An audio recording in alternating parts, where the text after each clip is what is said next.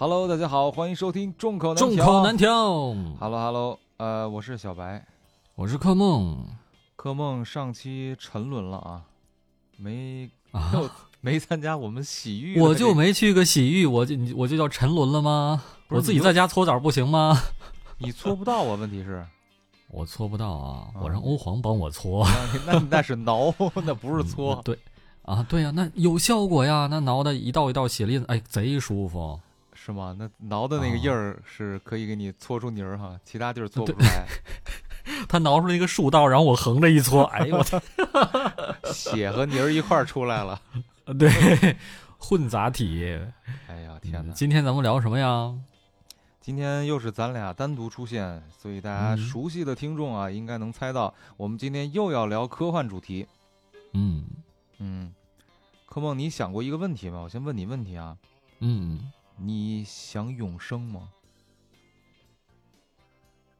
就是永永远的活下去是吗？永远的活下去？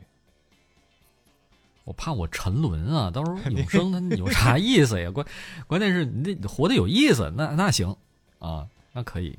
就是如果说要是嗯，嗯，如果要是那种就是生活质量很差，然后半死不活的那种，你就觉得没什么意思了，是吧？就是如果要是人生的目标都已经达到了，嗯就没什么追求了，那也就没什么太大意思了嘛。，OK，那或者就是说，嗯你想以这么说吧，咱们都是录书的嘛，对吧？可能百嗯年之后，没准有人能听到咱们的声音，这是不是也是一种永生的形式？这可以这这么理解吧能算吗？这能算是一种啊？或者你说现在这个，我记得前一段时间啊，喜马有一个嗯。那个，就是纪念单田芳单老爷子的这个一个活动，然后就把他的嗯。那个声音啊变制成了 AI，做 AI，嗯。哎，做成了 AI 以后呢，就录了很多这个他之前没录过的书，就也是评书，但是不是他自己亲口录的，而是由他的 AI 合成给录出来的。你说做个言情的霸总，哎 言情的估计够点像，女人，你成功引起了我的注意。行这这可以，是不是这可以。嗯，我记得铁蛋儿有一期就是为了找戏感，还是说这么恶搞，就是用那个、哦，他那个元武仙尊，有有一期他用单田芳那声音录的，就那种风格，哦给我笑的哦不行了。哎呀，所以就是你觉得这是一种永生的形式吗？或者说是你的生命一种延续？呃，你刚才跟你刚才问的那个可能跟我理解不一样啊。我一开始你你你说的这个永生，我以为是让我的生命一直延续下去，但是你嗯说的这个现在说的这个，应该是让我存在过的痕迹永远的留在这个世界上。嗯，可能这是一种比较低的永生的形式，就是说。哦，现在你把你的声音以一种数字化的形式留在这个嗯，世界上，对吧？但是有没有想过，有一天可能你的思维甚至也能比较完整的保存下来，还还能自己去思考？就像现在 AI，你看现在 AI 可以自己画画，对吧？可以自己做哦音乐，而且呢，做出来的音乐呢，它还颇有原作的这个风格。比方说，哦，有人用那个嗯 AI，就是先让他去学习毕加索的画，嗯，嗯，然后呢，让他自己创作，给他一个主题，就给他一个词，或者说给嗯他一段话，让他开始创作，他就做出来一个类似毕加索的画。你如果一个外嗯行人来看这个东西的话，你可能根本看不出来，没你告诉你这就是毕加索，他可能没人就信了 哦，啊。又或者，比方说我让这个 AI 去学习周杰伦的歌，那好，嗯然后这时候周杰伦不是好多年没发新专辑了吗？大家都等不了了，就是说，与其等，我干脆我自己做一首所谓周杰伦风的这种歌，哎，AI 也能干，他还真就做出来了。哦，那你说的这个怎么说呢？那那那，你得看当事人他认不认可，或者说现在的这个当事人这个本体他知不知道这个事儿？呃，现在他不管他知不知道，其实啊不重要，不重要了。重要的是受众认不认可。比方说，再过一百年，周杰伦肯定嗯也百年也也也也没了。那么后世在听这个歌的时候，哎，这个歌就是周杰伦的歌。那就相当于，其实我明白了，你要你要问什么了。嗯你大概那意思不是说我想不想永生，啊，而是说我死以后有一个假的我冒充我，我干不干？呃，其实也不是这个意思吧，但但是你的理哦解呃可能也差不多，反正是啊，差不多哎，差不多这个意思。对，啊，因为现在这两年啊，特别感触特别深。我记得嗯咱们前两年就是在小时候，有很多这个 AI 元素的一些电影视剧，包括一些文文学作品、科幻小说，呃，嗯。都还是停留在一个想象的一个阶段想象，嗯。啊。然后这段时间呢，特别是近十年，我觉得 AI 技术发展的特别快，包括很多的这哦。个人工智能，很多的这个甚至是游戏，其实都让你，呃，就是在这个现实与虚拟世界中，可能会有那么哎一恍惚一下，哎，我究竟是在现实中还是在还是在虚拟世界里？包括现在有很多的这个游戏，它做的细节的那个还原度都非常的高，嗯，让你犹如置身一个虚拟世界里。是俄罗斯方块这样的，俄罗斯方块，那是像代入感极强。那那那差点意思啊，那差点意思。啊就是比方说有一些我之前玩的，像什么那个 NDS 上边那个游戏啊，Switch 上面游戏，什么塞尔达传说，什么光嗯晕，就是反正现在主流的这种这个主机单机游戏，它其实都能做到非常好的一个临场感。所以就是说，我觉得现在从技术层面，其实人对于现实和虚拟已经在某种程度上可能产生了一些错觉了，这能让你对于现实和虚拟可能不一定能分得清。嗯嗯嗯，嗯，这是从技术层面。其实另外一个我是想聊的一个话题呢，关于今天这个这个主题，我是想聊聊从这个应用层面，很多东西其实在悄悄的发展，在这个咱们身边潜移默化的，它已经出现了，而且出现了很多年，可能你甚至都不知道它出现了哦，啊。你比方说，你听没听说一个概念叫比特币？我听说过比特币啊，比特币反咱们反诈时候老聊嘛，哎，反诈时候老聊，比特币、狗狗币，这个币那个币的，对啊，各种各种币。就是咱们今天不谈比特币的本身，咱们谈一谈比特嗯币它衍生出来的一项技术，叫做区块链技术。嗯嗯嗯，这种技术呢，咱这个专业名词就不说了啊，可能不一定说的特别的准确，但是它所衍生出来的一项，呃，让人发展就是在这个基础上发展的一个东西呢，就就叫做前一段时间比较火的一个概念，叫做元宇宙。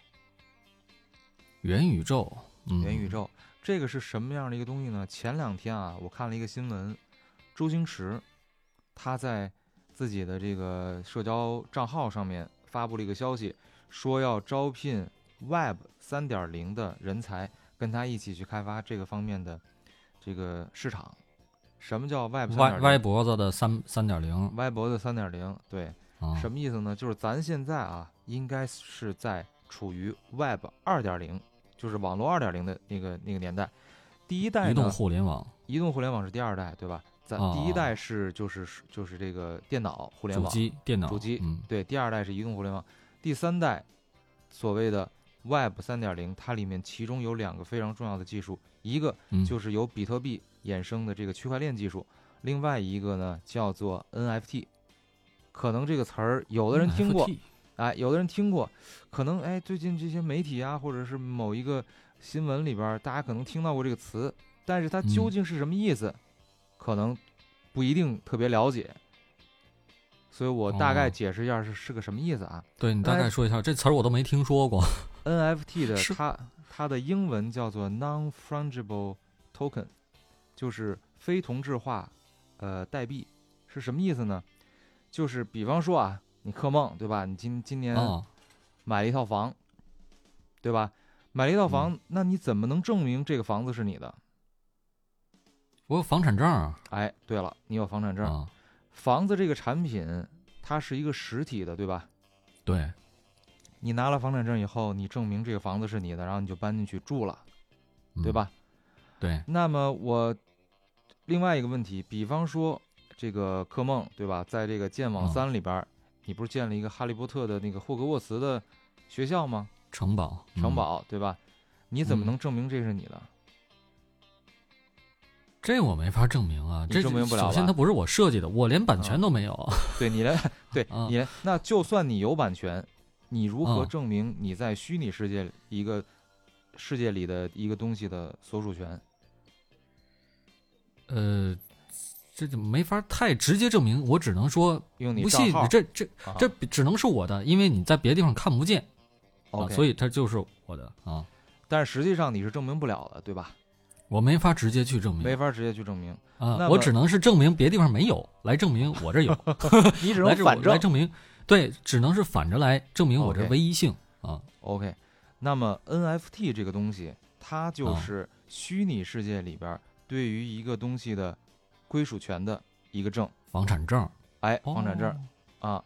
而且呢，这个 NFT 这个东西它跟房产证不一样，哦房产证这个东西只有你自己知道，房产局知道，我不知道，妍希不知道，铁蛋儿不知道。你说你有个房产证，但是我没看过你这房产证之前，我并不知道你有，嗯对吧？嗯嗯嗯，对，所以说这个东西它是一个中心化的产物，就是房产证啊这个东西，因为嗯它是以国家作为背书，它证明克梦这个是拥有这套房的归属权的。但是啊如果有一天假设啊，在别的国家你在别的国家买了一套房，结果这国家没了，那你拿着这个证，你是不是就没办法它就没用了，是吧？嗯就像嗯咱们，你看没看过那个汤姆克鲁斯？啊，不是汤姆，汤姆汉克斯演的那个《当幸福来敲门》还是什么啊？幸福终终点站，啊，幸福中转站，他那个嗯国家在这个战争中就没了，所以他下了飞机以后，美国不让他入境，因为他的护照在他这个国家丧失主权的同时，他的护照也就没有失效用了，而且就失效了。嗯所以这种证件叫做同质化证件，就相当于是一个中心化的一个机构给你颁发的一个认证，它必须得有一个背背景必须得有一个背书。啊，对而这个 NFT 呢，它是利用区块链技术分布认证的，也就是说，没有一个国家或者一个政府或者是一个权威机构给你发这个认证，而哦是你通过一种技术告诉全世界每一个人，他的的的的那个人，他都有一个小账本儿，就是你可以理解成一个小账本儿。当你啊告诉这个人的同时，那么全世界的人都在他的小账本上记上，OK，这个东西是克梦的，所以这时数候啊，对，它是一一串这个全世界独一无二的一串数字，一串序列号。那我用黑客手段，我给它我给它篡改了呢？呃，篡改的话，你只能篡改，比方说你的电脑上的你篡改了，但是你问张三，张三说这是克梦的，哦你问李四，李四这是克梦的，就那那我侵入张三的电脑，我控制他那电脑改那你不可能把全世界人所有的都改了。哦哦，这个就是它的这个技术的一个呃一个怎么说呢？一个先进之处，能够嗯让虚拟化的一个产品给它嗯具备，让它呃归属权，让它这个能够拥有一个独一无二的一个代码。那就仅限于是虚拟的吗？嗯、它的主要用途是虚拟的，比方说哦一段音频，比方说呃一个一个一个画作，或者嗯比方说是一个广告，或者说是一个，反正大多数都是虚拟的，大多数东西都是虚拟的，因为它是那它是，嗯假如说哈，它这个它那这东西它有没有一个服务器？假如说我是一黑客，我把这服务器给攻击了，它是分布式的，分布式的就是去中心化的，也就是说它的东西并不是存在一个服务器，而是广而哦告之，告诉所有 A 告诉 B，B 告诉 C，C 告诉 D，D 告诉巴拉巴拉巴拉成指指数化的。同样，嗯。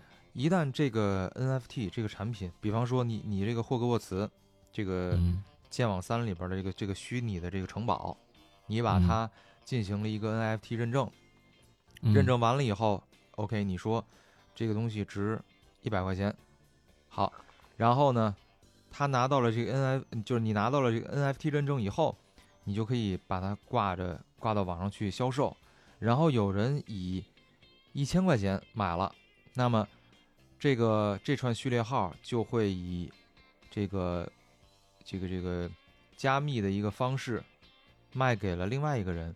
这个时候，NFT 就通过区块链的这个技术分布式告诉全世界所有人说：“OK，这个东西它的所属权啊，这个虚拟的城堡的所属权从柯梦名下移移到了这个小白。”哦啊，柯梦就失去了他的所有权，所以他的每一个这个交易是可以追踪的。嗯，那就是说，跟现在的假如说是网络游戏吧，是吧？嗯，网络游戏它也是一个就可以交易的东西。我这背包里边假假如说有一个呃有一个东西啊，嗯，有一个比如说有一把宝剑，这个宝剑是我的，对，那他我不用证明，他现在他就在我的背包里，别人没有，对吧？那现在我把它交易给你，现在这个宝剑到你的包里了。嗯，嗯，现现在是你的了，我也不用去，你也不用去证明，但是，呃，仅限于这个游戏里面的人知道，对吧？它还是有一个中心的，就是这个游戏的服务器是它的载体，载体，呃，载体，对，嗯你可以这么理解，而且嗯同时。另外一个问题就是，比方说，我也有一把宝剑，你也有一把宝剑，嗯咱们有嗯在这个游戏里的同款宝剑。那么你交换给我了以后，我再交换给你，你并不知道这把宝剑交换的是不是你原来卖给我的那把，所以它不是唯一性。哦，嗯，它是一串一串相同的一串一串那个字符，一个程序，相当于，对吧？但是如果是区块链的话，嗯它会有一个交易的过程，对所有的过程、路径，啊对，它这把宝剑上会刻上，一开始是刻上克梦的名字，交到你那之后变成了小白，啊，你再再给我，我一看，哦，这上面怎么有你的名你你的名字？这是假的 啊，对对，是这样的，是这样的哦。对，明白了，所以说呢，这个技术呢，它现在在这个文化领域被运用的特别多。嗯呃，现在有很多拍卖行，很多这个品品牌，像什么阿迪达斯啊，什么耐克啊，这些嗯很多的这个时尚品牌、运动品牌，它都推出了自己的 NFT 的一个商品，就是虚拟商品。嗯嗯嗯比方说有这个，我记得我看这个资料里边儿有世界上一幅特别名贵的画儿，它呢是把这个毕加索很多的这个画卷进行了一个合集，变成了一个小的一个 GIF 的小小动图。这个动画呢卖了六千多万美元，啊，就这图还能，那我复制过来我转发呢？你复制过来的转发那个图跟他那个图是一模一样的，但他的哦虚拟数字归属权就是卖给他的这个人。同时呢，很多的哦品牌，呃，包括一些企业，现在也开始入驻这些，呃，这个虚拟的这个商店，然后呢，也推出了自己的虚拟产品。他也哦是、怎么说呢？粉丝，呃，这个给这个粉丝一些周边产品的一个，呃，很好的一个变现的途径。你比方说《星球大战》，它呢推出了很多的相关的这个数字周边，因为《星球大战》它本身这个品牌，它有百分之七十的收益是本来是来自于线下的这个周边纪念品的一个销售，但是由于疫情的原因，这个东西呢就没法卖了，对吧？好多地方都不都这个不让不让这个开线下店，不让线下店营业，避免嗯这个聚集人群嘛。所以呢，星球大战这个品牌，它也通过了这个呃推出 NFT 的数字收藏品藏品的这个方式，卖给了很多粉丝。那么，对于你嗯认可这个价值的东西的人，他就愿意去买，所以它和这个销售 NFT 藏品本身的这个呃创造者，他嗯其实是有关系的。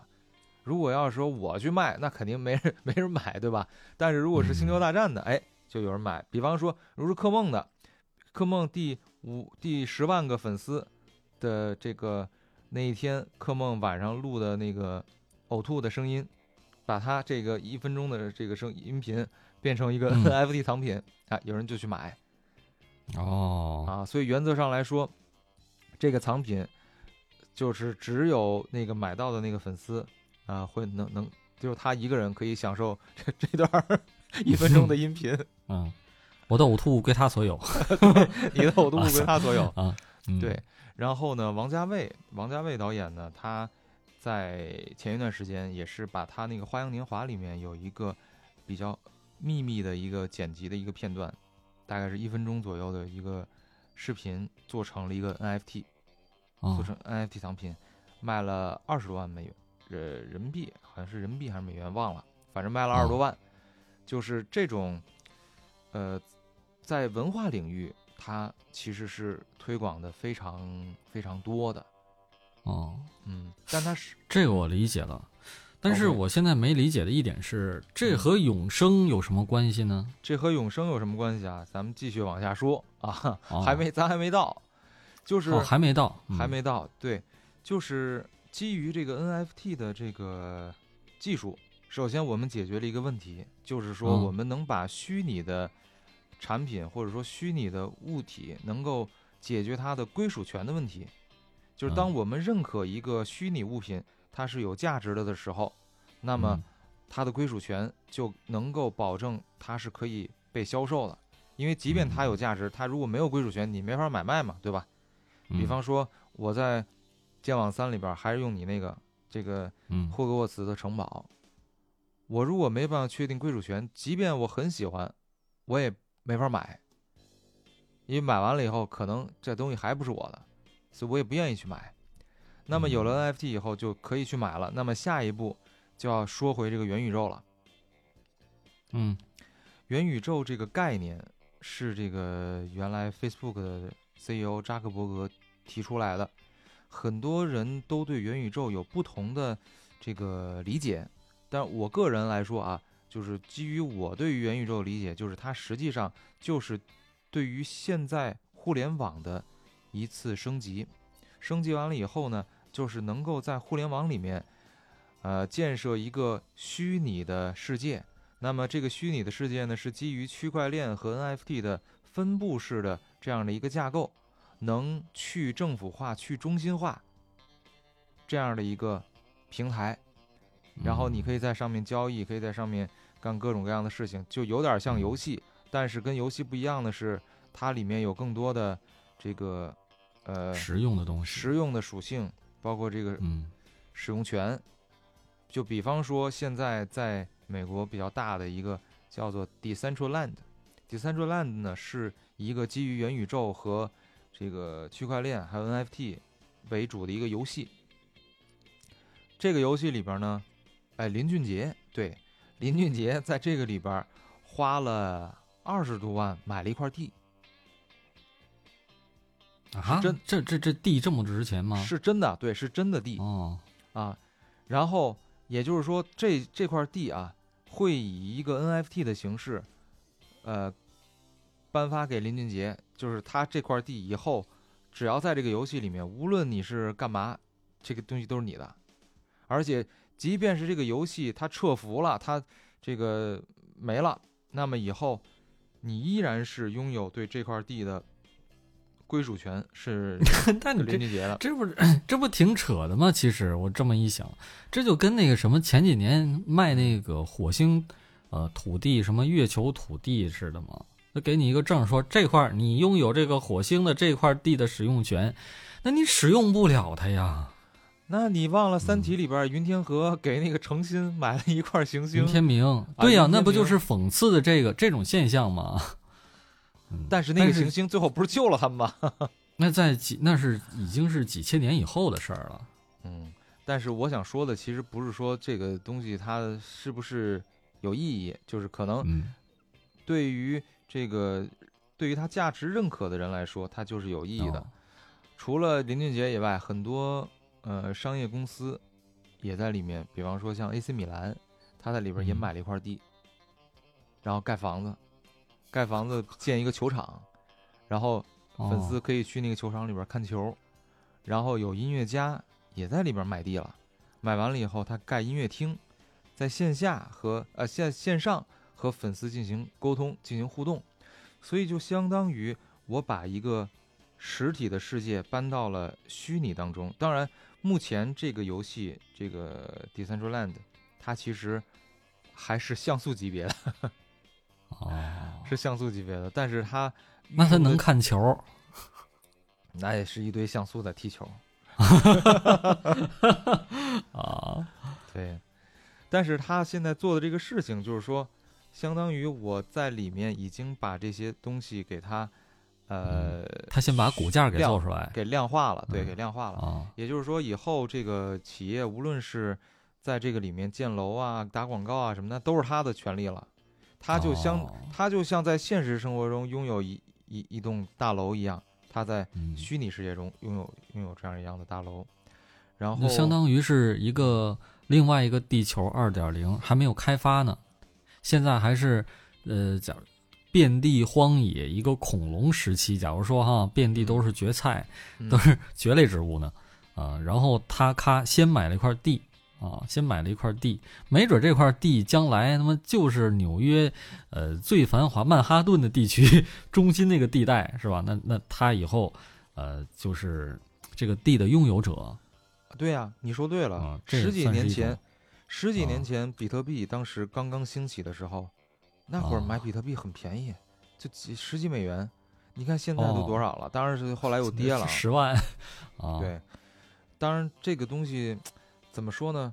嗯，刚才说了这个 NFT 啊，这元宇宙这些虚拟的这些好处，它也有它的一些缺陷。比方说啊，嗯首先一点，这个 NFT 它在交易过程中，可能嗯有可能是同一个用户通过不同的 ID，然后不断的交易炒作，啊，就是呃哦，在倒手啊，在倒手。像、哦啊，这么说吧，就是说，在中国的 NFT 和在外国的 NFT，它本质上嗯来说是两个东西。在国内的 NFT，、它嗯只是一个数字收藏品，它不允许去倒买倒卖、交易、炒作，价格基本上是在一毛钱到二二百九十九之间。嗯就是这么一个东西。但是在国外的 NFT，它是允许炒作的。那这这这，他是把它弊端给无限放大了吗？对啊，所以说它有哦可能会用运用在这个洗钱上。这个咱们国家的这个金融机构其实也发过这个这方面类似的警告。NFT 是具有天然洗钱的 这个一种呃这个属性哦，啊，非常非常的需要值得防范。但是这个东西呢，现在各国政府啊对它也是一个持一个比较嗯，不能说抵抗吧，就是一个不是特别积极的一个态度。为什么呢？因为它是从根儿上来说啊，无论是嗯 NFT 也好，还是这个区块链也好，它是去中心化。去中心化就是说，我不需要一个政府或者说一个机构去给我背书，我是把所有人全都世界上所有人全都拉进来。那么这就嗯。涉及到一个问题，咱们在现实生活中，比方说你买了一套房，还是用房来说吧，嗯。然后我把你这房产证给偷了，然后我要哦。去，我要去交易，我要去卖你这个房，这时候你能怎么办？这时候你肯定报警了，对，对吧？警察肯定会给你核实一下，哎，啊核实一下，然后给你维持正义，啊，说这个东西不是你的，不是小白的，是柯梦的，那么嗯。我就把这东西还给你，或者说你买东西上当了，比方说你买了一个在网上买了一个玩具啊，然后呢，你有付款记录，但是这个商家最后没发，相当于是你买了他的归属权，但是这个东西实体实体的物件没没有到你手上没，归我，嗯。没归你，那你可以说拿着这个付款记录，你说这个商家没发货，这东西你得还给我，那你得给我嗯。补补一下。但是在虚拟世界里，它没有法律去保护，因为这东西是全世界的，它是去中心化没有官方的背书对，没官方背书，啊啊。这个东西那那各国现在就除了中国能嗯他想管这事儿，其他国家也是，他他根本这玩意儿你管了，没准还还影响你的选票呢，对不对？这东西不是说管不管，呃，不是说想不想管，而是管不管得哦了。管不管得了？对吧？比方说你这个东西，你你是一个中国公民，但是你买的东西可能是一个不知道是哪个国家的人给你卖给你的，然后呢，最后你这东西可能被偷了，比如你密码，因为这这个 NFT 啊，你是唯一保护你的 就是这个密码，你要记牢它。哦你如果密码被盗了，前一段时间周杰伦被被偷了吗？他买了一个头像，NFT 的头像，花了，哎不对，是有一个有一个他的一个朋友送了他一个哦价值三十多万的一个猴子的一个那个 NFT 的一个藏品，结果后来就被黑客攻击了，就给就给卖了。就是当他哦报警的时候，已经给卖了十几手了，我操，在不停的交易。嗯你说这怎么管？他可能每一个这个买家都是来自于不同的国家，哦，这个就没法管。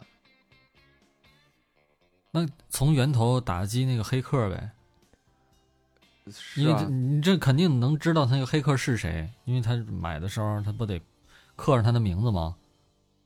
那不一定啊。他破解完了以后，他可能卖给别人了。就第二次买的那个人，可能不是这黑客，是一个买家，可能就是一个正常的买家。那在网上查，在他的上一轮呗，那不就是黑客了吗？那就查到周杰伦了。哦，那他是相当于他还是有手段，把自己的这个就是黑客有自己的手段，更改这个东西在他自己手的时候的那个数据。呃，是他没有，他就是他更改的东西只是所属权的更改，就是你只能查哦到周杰伦的下一个人是是一个另外一个买家，但这个买家有可能是通过一个正常的渠道去买的。哦，嗯，所以它就是也具有一些缺陷。我觉得这个东西可能可以慢慢的进步，慢慢的发展。嗯，那就跟网络购物似的，一开始肯定也是有很多的这个弊端，没法监管。但是如果这东西一旦形成气候，那不管不行啊，这东西，任何东西没法太自由。如果要是太自由，那就完全就跟没自由一样了，就得在一定的监管范围下，哎，才可以慢慢的去去实行，才才可以发展壮大。要不然的话，不成暗网了吗？哎，你说对了，这个嗯咱们国家的这个我忘了金融机构是就说啊，就是有可能会、嗯这个东西它会具有一些这个功能，就像嗯暗网一样，就是不能让它在这个法律的漏洞就钻法律的漏洞。对。嗯，但是你看，那咱们国家能管，那别的国家他管得了吗？政府都没这职能，有有可能，他也可能也不不愿意太去管。他也管不了，他就没有哪条适用的法律去管。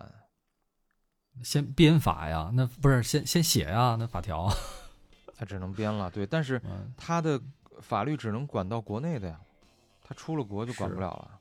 嗯，对，那各个国家的法条他没法对接，呃，他他那个不一样，那可能就会产生一些，就就像是，呃，就比如说，咱们国家不合法的东西，到别的国家合法，他就去那个国家去做了，对吧？那在那个国家操作的，他就合法了呢。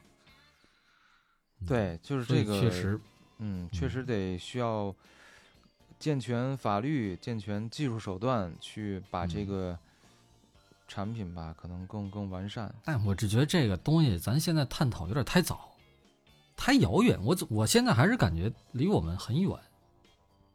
你说那林俊杰、周杰伦，那你说一般人儿，我我家邻居就就从来不买这玩意儿。它有贵的东西，也有便宜的，就是哦现在不论是在国内还是国外，它其实都有这个 NFT 交易平台、交易所。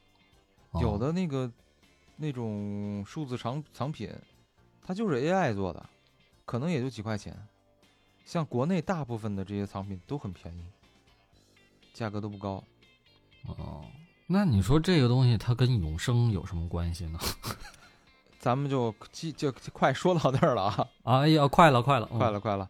呃，嗯那么就是说，咱现在有了这个这个产品了，嗯，有了这个技术手段，有了嗯整个这框架，就是从硬件层面上来说，咱们现在基本上都有了，对吧？嗯，那咱们现在缺的是什么？缺的是软件吧？缺的是软件，就是商品。缺的是，嗯、是商品其实也有，咱们现在缺的软件是算法、算法哦，AI 算法。我录过一个小说，叫做《墓碑》，哦，一个科幻小说，嗯六集，它是一个光年奖呃某一次的一个微型科幻小说的一个呃获奖作品，得了一等奖。它讲的是什么呢？它讲的是人类为了得到永生，然后呢就建了一座塔，这个塔是一个墓碑的一个塔。嗯，呃，人类想要做到的最高的一个境界，就是把所有的人类的思维给它数字化，为什么呀？因为这样就能得到永生，就是他所认为的永生。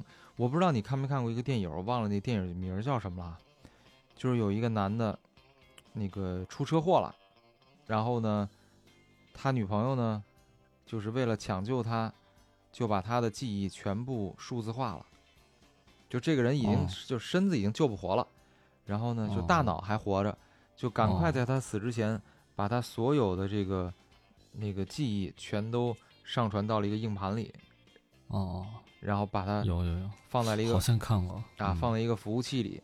那么这个人在那个虚拟世界里边就活过来了，但是呢，那虚拟世界也不是免费的呀，所有东西也你也得花钱去买啊。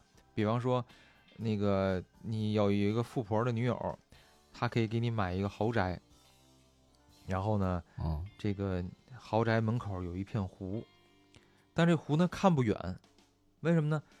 它的近处全是像素，全是马赛克。你要想看细一点的高清的，你得花钱。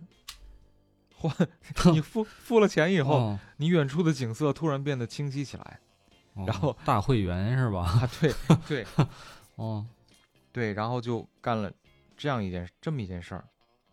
所以我觉得，现在咱们的技术其实已经够了，能够让一个人他的这个物品，起码是已经具备了这个数字化的一个基础。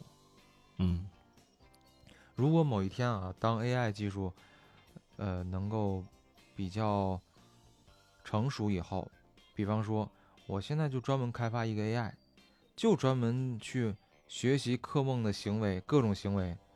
它不光是你的上网啊，它可能，比方说就就以以呈现形式啊，是以一个机器人儿的形式，或者说嗯就是你们家欧皇变成了一个 AI 学习机器人儿，就天天二十四小时看着柯梦。看着你生活中，看你做饭，对吧？看你拉屎，看你哦玩猫，看你跟你媳妇儿聊天，看你看电视，看你买菜，看你骑电动车，看你所有的事情，看你面对任何事情你的反应是什么样的，看听你说话，然后观察你，对吧？把你所有怕，这挺可怕的吧？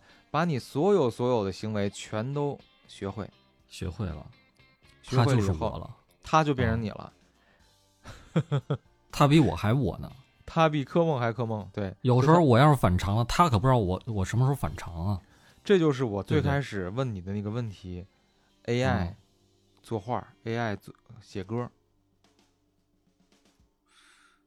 ，AI 学课梦，对，然后你还说我这是是不是一种永生？那我觉得这不是，这不是就一假我吗？对吧？刚才不你就你你我允不允许这样的一个我，呃在我死以后存在吗？这个冒牌儿的，但但是他以后的行为，他以后能赚多少钱，对吧？他将来，呃，是不是那个呃又娶了媳妇儿，又能生孩子？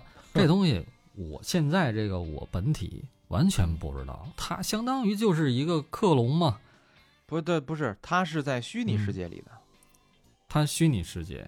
对，啊，对啊，那我我死以后，嗯我也不知道这虚拟世界发生什么了吗？所以就是说，可是你可能只能是让别人嗯去观摩，就相当于是一个呃活体的一个相册、纪念碑、相册、相册吧。就假假如说咱们现在缅怀已经故去的人，我们嗯翻相册能看到啊亲人呃以前的照片，年轻时候对吧？现在我咔我弄一个活体的一个那个数字人在这儿嗯，养在我的手机里，对但吧？是我屏保。啊你不你能跟他互动啊，你能跟他说话，哦，那那功能就是嘛，对呀、就是说，呃，现功能已经由那个只能看变成了可以互动了吗？不是，而且它还能创造啊嗯，，它还能创造，对，没事他自己它他自己录书去了呢，没事哦，他还能跟我录播客呢，那这样那就没准没准现在我死了，但他现在就赶紧搞吧，以后 就就拿那个假的我去录书去录，跟你来录播客得了吧。我跟你讲，现在啊，嗯，没准这技术已经有了，你怎么知道现在跟你说话的就是柯梦呢？没准你就是听众朋友们，你们现在听到的声音，你们觉得像柯梦吗？有点像，有点像吧？嗯，学得好，哦，你就是那柯梦的 AI 是吧？对我就是那 AI。那你你学学的还挺像的哈，啊，其实我说的这是第一步，就是有一个机器人儿去二十四小时去学习你，去哦模仿你，那还不是一个，那是一个软件儿，是吧？哎然后你再说做一个机器人是一个硬件儿啊，啊还没到，那是第三步，那是第啊三步。那第三步，那第二步是啥呀？第二步是什么呢？第二步是不需要一个机器人儿去学习、去模仿、去去观察你，哦，直接哎，你看听过那个马斯克，就是那个 SpaceX 的那个 CEO，他现在不是在研发一种能够植入大脑的一个，就是交互的一个啊，哦，对对，那样的一个东西，就直接哎，这个技术成熟了以后，直接在嗯柯梦的脑袋后边儿，呃，这个开一插口儿，开口插一个 USB，嘣儿一插，把你所有的你的行为、你的记忆全都给你提取出来，下不需要载下来了。啊下载下来，不需要学习了，直接通过你的那些下载的资料给你生成一套 AI，比你一个模仿的还要全，因为模仿的只能观察你表象出来的东西，但是你心里怎么想的你不知道。没准儿你在拉屎的时候，哎呀，拉不出来，对吧？但是但是他看是看不出来的，他看你还是很平静，呃，一满脸微笑，哦是吧？对吧？哦，对对对对对，嗯，那这个东西他妈比观察我还可怕呢。还可怕呀，对呀、嗯，对，嗯，嗯，这个东西是直接在脑脑袋后边插插口，那不是成黑客帝国了吗？对，嗯，所以它能够基于你以前的表现，能够呃预测你对于其他未来未知的事件的一些反应。那就就是跟你刚才说那个科幻片儿似的，在我死之前，脑袋我脑大脑完全停止工作之前，赶紧提取出来一些数据啊就行了。对对，这是这是第二步，还有第哦三步。第三步就是造一个仿真机器人儿，啊，跟我一模一样的，跟你一模一样，所有关节儿啊都能动，所有功能硅胶的，啊，呃对，齐全，手感也嘎嘎好，热乎的啊，皮肤也好 啊。对，就这这样的一个啊科梦。然后呢，哦，再再接入你的那个那套 AI，就变成了一一个真的克梦了，机器人克梦。那就不一定是非得是，如果都已经到这种地步了，那这个现在的那个克隆人的伦理问题估计也就不存在了。那就直接克隆一个肉肉身，然后嗯插入那个 USB，啊、把那个我的这个所有的行为模式上传到他那里，哎，那不就就就行了吗？克隆一个肉身的人都不用硅胶的了。但是肉身它它还是有伦理问题啊。你这人，那你机器人就没有伦理问题了吗？也会有啊。所以这就涉及到这个一个一个这个咱嗯这个咱先，但咱先不不讨论，因为伦理的问题咱没法讨论，这对吧？这这这涉及到一个古老的哲学问题，哦就是叫做特修斯之船。哦，你听说过这个吗？就是大概知道，就是啊，一个船，你一换一块木头板子，还是这个船，对吧？你今天换一块，明天换一块，等到什么时候？二十年后，啊，这这船上所有的这个这个木头板子，全都是已经是跟以前的不一样了，都是都跟原厂原装那个厂子那个那个出厂的时候那个木头板都不是一样的了。哎，那这船还是不是这船？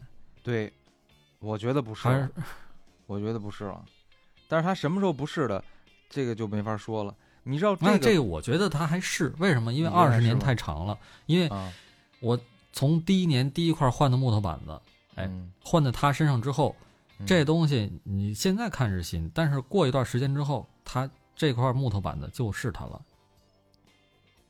那二十年，嗯，所有的东西，呃，就是你换到最后一块木头板子的时候，嗯，其余所有的那些大部分的木头板子，基本上我都认为这已经是已经那个老船了，已经时间太长了，长到什么地步，我已经不记得有没有出厂的木头板子，还是说，嗯，现在这个所有的木头板都是新的，我哪知道啊？时间太长了，所以说，这这个我觉得能解决伦理问题的就是时间，那实那让我举一个让你慢反例慢的就啊，那我举一个反例，我这么问你吧，我就问你一个问题：你嗯听说过百年老汤吗？什么百年老汤？你没吃过那肉夹馍，号称百年老汤吗？哦，你是是大概什么意思？你讲讲。就是我以前啊，我不知道，我去了一个西安肉夹馍的一个店，啊呃嗯不是呃哎不是肉夹馍，那个羊肉泡馍说错了哦，肉羊肉泡馍啊，羊肉泡馍，说这个汤啊，传承了上百年，老汤，我说这怎么哦可能呢？那不早坏了吗？他说不是，这个老汤有这么一个概念，就是说，你每次煮这个汤的时候，你这一锅汤里边，哎，我都蒯出一勺，我做下一锅的时候，我就把这个汤再倒进去，每天换，每天换，是不会腐败的。但实际上这东西，就像这个特早就修斯稀释了。啊，早就哦稀释了，或者早就不是原来的那那头羊了，是吧？嗯嗯 你说这个跟特修斯之船其实是一个道理，我觉得是已经不是一个道理。不是那个原来的那你时间越长，还越觉得不对呢，是吧？啊越觉得不 对啊短一点可能还对啊，时间短可能还对呢。啊，对呀、嗯嗯，嗯，也是。所以有这么一个概念在里面儿。那你要这么说的话，你说我一个人对吧，心脏不行了，我换了一个心脏，加了一个心脏起搏器，或者说人工心脏，那你能嗯说我这人不是人了吗？对吧？但是如果我把这个人所有的东西全都是假的了，那他有一个是假的，和他所有是假的，他本质上有什么区别吗？有区别呀。那换到多少个是假的的时候，他他才他才是个假人儿？我觉得一个是他的关键驱动部位，还有一个就是他的思维。他他思思维是人脑，如果他的思想是虽然是人脑的思维，但是和他以前的思维没有连续性，那也不行了。假如说他换了个头，换了个脑子，他的记忆已经没有。假如说我吧，嗯我我换脑大脑换了，脑壳可能都换了，那这个心脏还是我自己的心脏。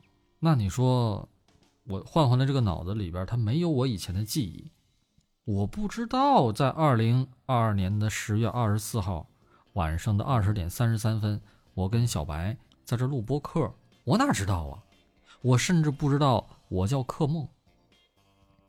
哎，我完全是另外一个人的记忆那了咱们这么举个例子吧，对吧？啊！嗯，假设哈，就像你刚才说的，我把我的头换到你的身上了，那你只能说那不是克梦了，你不能说那不是个人了，对吧？只不过你的记忆哦不是克梦的记忆，你变成了小白的记忆，可能这个人嗯就是我了。啊啊啊！咱俩互换头嘛，可能就是这么个这么个概念，对吧？嗯嗯，嗯。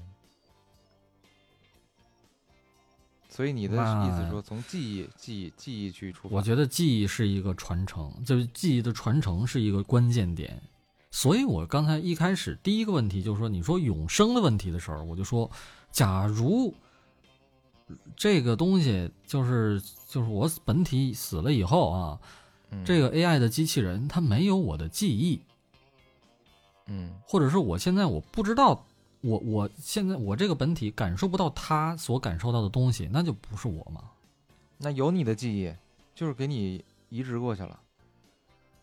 移植过去了，对，那我可能得这么着评判一下子。就在我没死的时候，我跟他互通一下子，看我我看他我跟他的感受能不能互通，就是让他吃一个东西，吃到他嘴里边，我看我能不能感觉到味觉。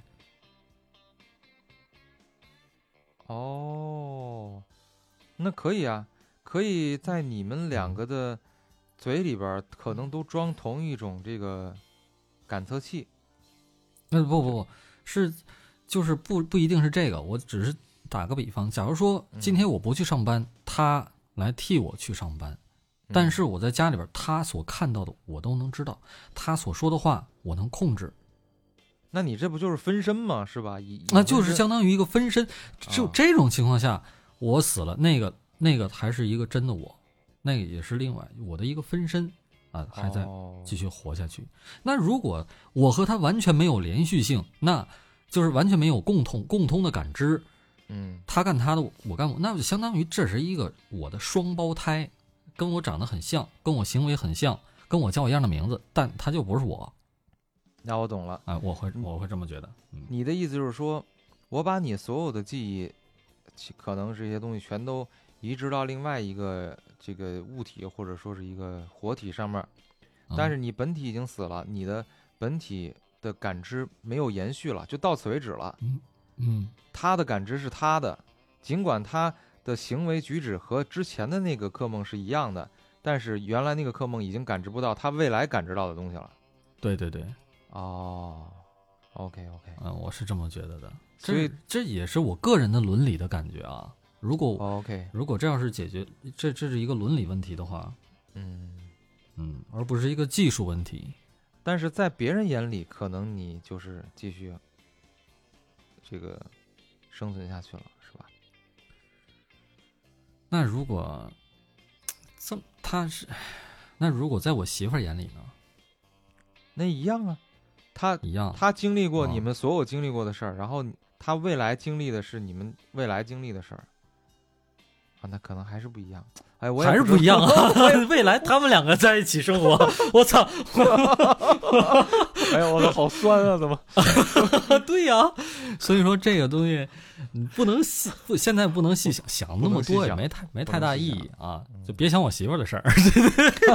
我我我没想，跟我啊没关系，跟那个啊克梦有关系，跟啊另外跟一个克梦有关系。那那想小白的事儿啊，那也别想我的事儿和。小白，想哎 想铁蛋儿的事儿吧啊，想铁蛋儿啊。反正铁蛋不知道是吧？对，反正铁蛋儿不知道，嗯不管是现在的还是未来的啊都不知道，是吧？对除非除非他听这期节目，对，那这就不一样了，你知道吗？咱们本来由这个探讨一个呃嗯哲学问题，或者是一个伦理问题，一个科幻的问题，嗯，变成了一个背后说人闲话。这不就回 回归咱们嗯这个节目的这个本质了吗？哦，嗯。那你说这东西，如果这个东西，假如我认可了，嗯，这东西的存在也相当于就是一种永生吧，或者是嗯我他妈也不在乎以后他跟我媳妇儿怎么怎么样了啊，咱爱怎么咋爱咋地咋地吧 好好。啊，能让他那个有一个呃，就是加对呀 啊，比啊比改嫁好嘛，是吧？假如假如这么说啊，我操，这话题对，就我没想到这话题会聊到这儿啊！好，你继续，你对吧？继续，你得这么，么想，你嗯不能让他守寡呀，啊，对吧？那那那也总比改嫁别人好吧？我 操那肥水不流外人田，那啊，行行，就不算就不说你了啊，就说另外一个人吧，就说一个什么一个，没事没事，说这啊没什么无无所谓。既然都说到这儿了，假如嗯我认可了，嗯那么你觉得过多长时间这东西能实现？哎呀，我真觉得我真不太好说。如果快的话，可能咱们都能看得见啊。啊，可能你你真能用上。我操！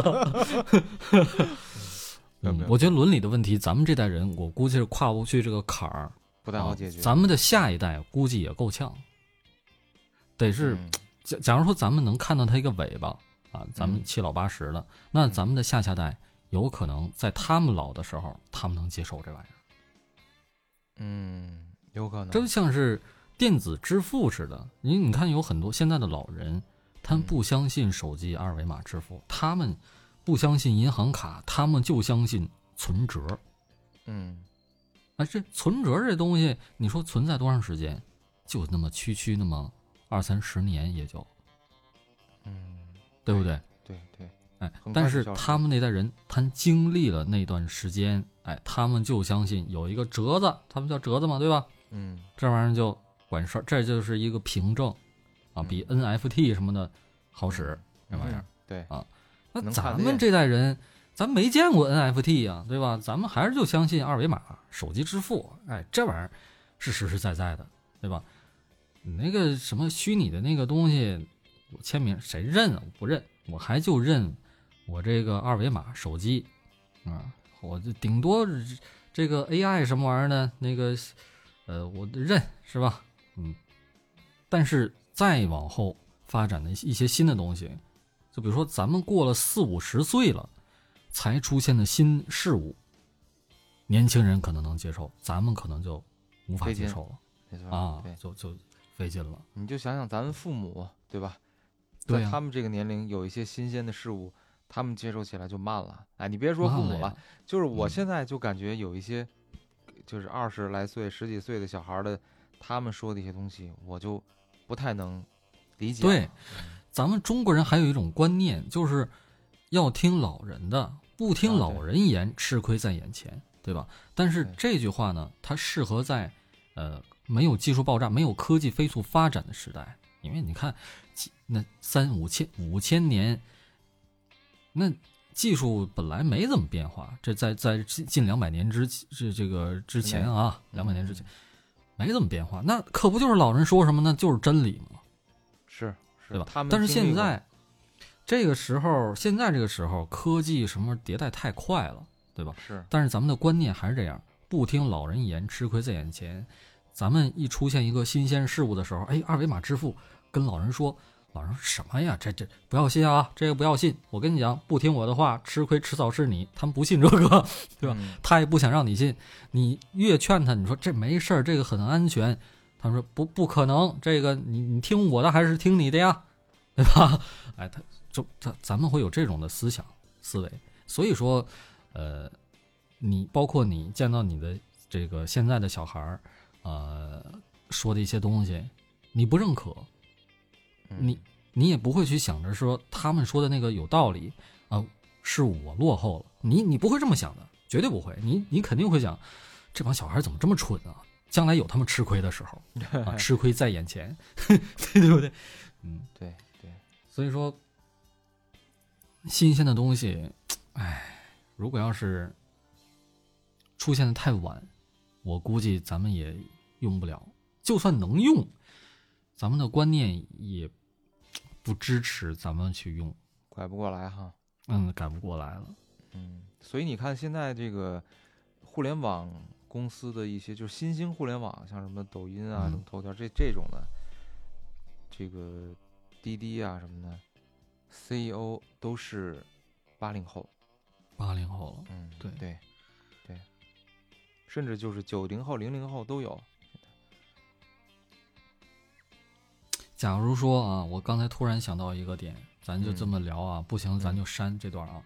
嗯咱们现在没有。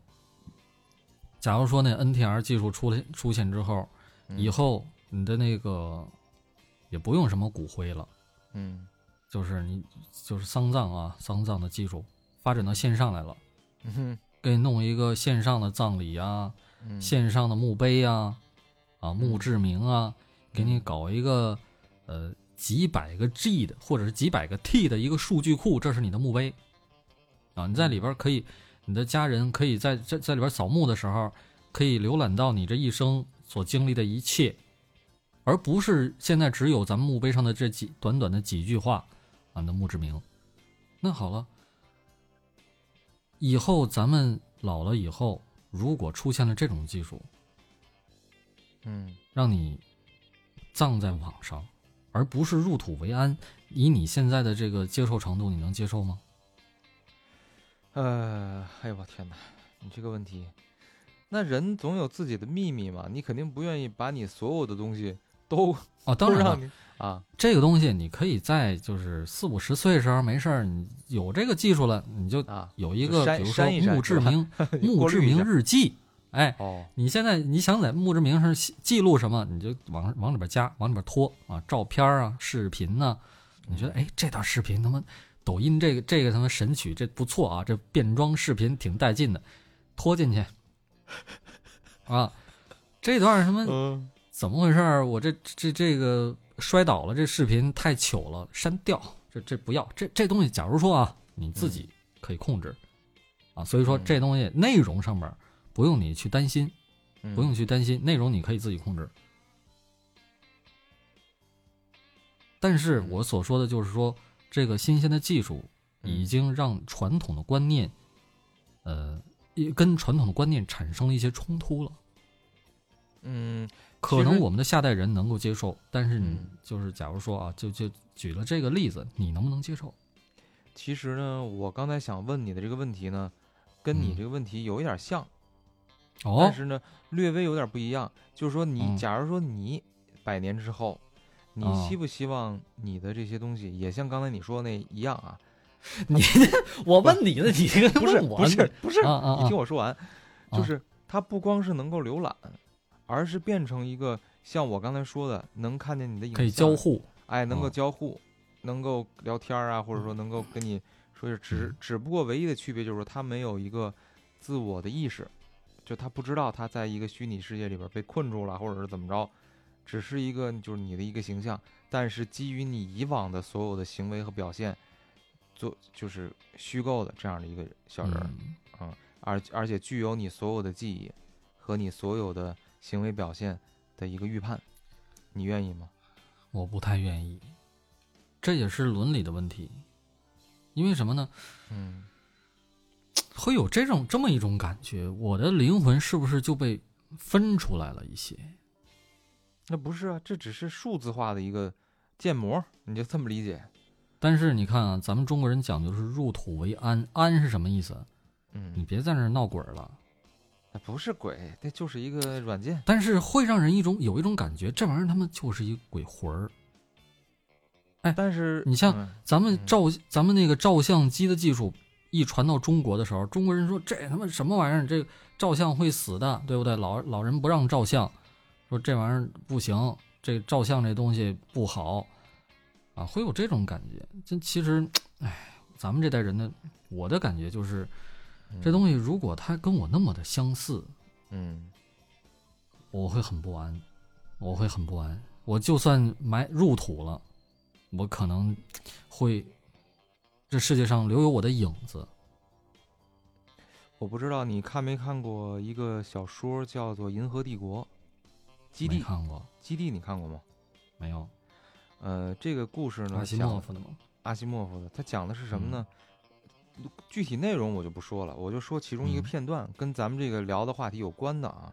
哦，它里面呢有一个呃叫做社会史学家的这样的一个人，也是贯穿整个故事的一个剧情，就是他当时要在银河帝国的一个边缘地方建立一个基地，这个基地里边呢是拥有人类几百万年的所有的智慧的一个东西，所以这些在这个基地上这个星球上的人，所有人都是为了建立一个银河百科全书，因为呢，他通过社会史学。就是一个建模的方式，计算银河里边各个星球的演变的过程。他计算出来，呃，这个整个人类文明将会有一个陷入一个黑暗期，所有嗯人都会灭绝。他为了把人类的这个黑暗期给他度过的时间稍微短一点儿，把人类的这些知识尽可能的保留下来，所以要建立这么样一个基地。嗯简而言之，就这这么个意思。所以呢，他当时呢就保留了几段这个影像，并且呢，让人们在五十年后、一百年后还是几百年后，分别到那个时间点去打开那个影像，然后看看他会说什么，按照他说的这个方法去渡过难关，就相当于是锦囊妙计一样。嗯，但是后来呢，过了三百年以后，这个人的影像就没有了，我忘了具体是多少年就没有了，因为他能够一个人呢，他通过建模啊，能够预测到的东西是有限的，因为现实中肯定有一些有一些变量嘛，他不可能预哦测的那么准，所以呢，当时的人就特别怀念他，像怀念一个先贤一样，就像咱们对于孔子啊，对于什么这个孟子啊这种。古代的这先贤的这这这种怀念，就说如果要是说他这个人还活着，或者能够问他一些问题就好了。所以回到你这个问题里边，假如说你是一个，呃，一个伟大的人，对吧？哦，你在某一个领域特别有建树，有很嗯多的知识，或者你说你是个过词啊，，你对这就我我特别会会，见货过词啊。你是个院士啊，你是个院士，你哦是个某院士，你是一个建筑建筑建筑学的院士。魔法学院建筑师啊，魔法学院建筑系建筑师，啊，科科科院士。哦这时候，在未来的某一个年代，有一个施工队儿要 建建这个霍格沃茨，发现他那个拱拱顶怎么建都不行，他也找不着人问，也不知道怎么弄。那这时候，哎，要由一个克梦的当时那个虚拟的这个东西，他就可以哎点点这小人儿，哦问一问，哎，说这个你当年怎么弄的呀？你说克梦说，嗨，这这么弄，这么弄，这么弄，对吧？这就是价值但是。我觉得呀，我觉得这个价值啊，嗯可能是在这方面有有点用，但是嗯它既然能够产生出这个虚拟的 AI 形 A AI 的这个东西，AI 另外一个我还能延续我的所有的知识，还能延续我的思维，嗯。那它在各个领域所有的知识都能够以这种方式传承下来了。嗯，就不用建造一个，就不用一个我。假如说嗯。北京大学建筑系，嗯，呃，就叫北京建筑系 AI，就那不一，他就是一个虚拟的人物，那有他就掌握了所有的那个建筑的那个知识，技术知识，对，嗯吸收了所有世界上他能吸收的，还有这个所有的，呃，在在北京大学里边工作过的老师，呃，学习过的学生，研究过的研究生、博士，啊，还有这个交换来的所有知识，还有嗯他在外边学校能偷学到的所有知识，全都集中在这一个里边了。啊，他就是建这个学校建筑系 AI，这就不用刻梦去了，这这还延续我的灵魂，费那劲干啥呀？不是，对吧？但是所有的啊，所有的人，他你只要是想想这个盖平房也好，你是盖桥也好，跟嗯建筑有关的东西，你只要去登录北京大学，呃，嗯假如说啊，咱们假如说嗯这个建筑系 AI，嗯你就可以下载到他所有的东西，你问他，他就能回答你，对吧？呃，我我那我明我明白你的意思了，就是说嗯，你觉得以知识可以量化的这种知识是可以取代的，就是不需要你的这个所谓里呃虚拟一个灵魂，但是啊不，需要我嘛？啊假如说有一个人说，哎呀嗯，柯梦录这书太厉害了，他这打嗝放屁，这这录的跟真的似的，我找遍天下找不到第二个人 有这种方式。让我再录一遍是吧？他不是他不是让你再录一遍，他自己哦想录，但是他不知道你怎么录出来的，他也找不着人问。他说：“你这怎么才能录出这样的东西？那就对呀、那你就登录北京大学录书系 AI。没有。哎，这里边所有的，就假如说有啊，啊咱们到时候每个领域都有，肯定都有一个权威，一个集中的一个东西。啊嗯这里边所有关于录书的东西，你都能都能问到。假如说嗯我我这个放屁，这个不是放屁，我那个呃拉屎嗯怎么录的像？那哦 AI 它就会问你，请问是睁着眼睛拉还是闭着眼睛拉？你 说那？那不一样，细微的差别呢？AI 它肯定研究过，它比科梦厉害多了，你知道吗？哎到时候，呃，不，他如果他能真的发展出这个能把人类的这个灵魂和技术和记忆延续的这个技术，他肯定首先要运用到知识上面。那这么着，我就一定得把你说服。啊，行行，你说啊，比方说，我现在不是工程技术，也不是任任何知识，我现在是艺术，我谈的是灵感，这玩意儿我怎么弄啊？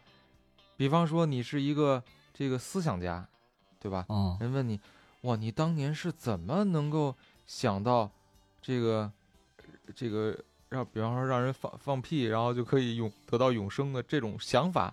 这个想法呵呵那你那你就去这个，那你就去北京大学哲学系 AI，我操！你就问他，你就问他，哎，当年那个柯梦他是怎么想到这个的？他是不知道，AI 就回答柯柯梦在他手活着的时候，他就怎么怎么样，他肯定会能知道我的一些东西 啊。如果那个时候数据是 数据能发展到那种程度，那肯定先是先整合起来啊。分类再整理啊，那它跟艺术有关的，跟哲学有关的，它肯定归类归类了呀，对吧？那么我说过的每一句话，有可能都被记录下来，都变成 NTR，是是叫什么？NTF，NTF。嗯。那么那现在是不行，现在我要先我要那个记录或者上传什么东西，我得打字出来，对吧？我得写论文。到那个时候不用，那个时候他们。思维都是联网的，我想到什么，他们那就能采集到了，已经。嗯，哎，所以说呀，不需要我，你只需要登录北京大学 某某系 AI，哎，你的所有的问题都能够迎刃而解。嗯，好吧，那你你被我说服了。哎呀。那或者说，并不是有人想请教你，比方说就是，嗯，突然有一个听友听听了咱们，他想跟我聊天儿，众口难调的节目，对，说哎呀，克梦真有意思，我现在都身边都找不到这么有意思的人了，我想跟他倾诉，我想跟他聊聊天儿，可以啊，来，北京大小小什么戏？模仿一下柯梦。然后他就开始模仿柯梦，哎，到时候我的所有的行为模式，它是上传在网络里边的，对吧？每个人手里边都有一个终端啊，啊，他这他通过这个终端，我不止可以欣赏，小一小一，开始停止播放，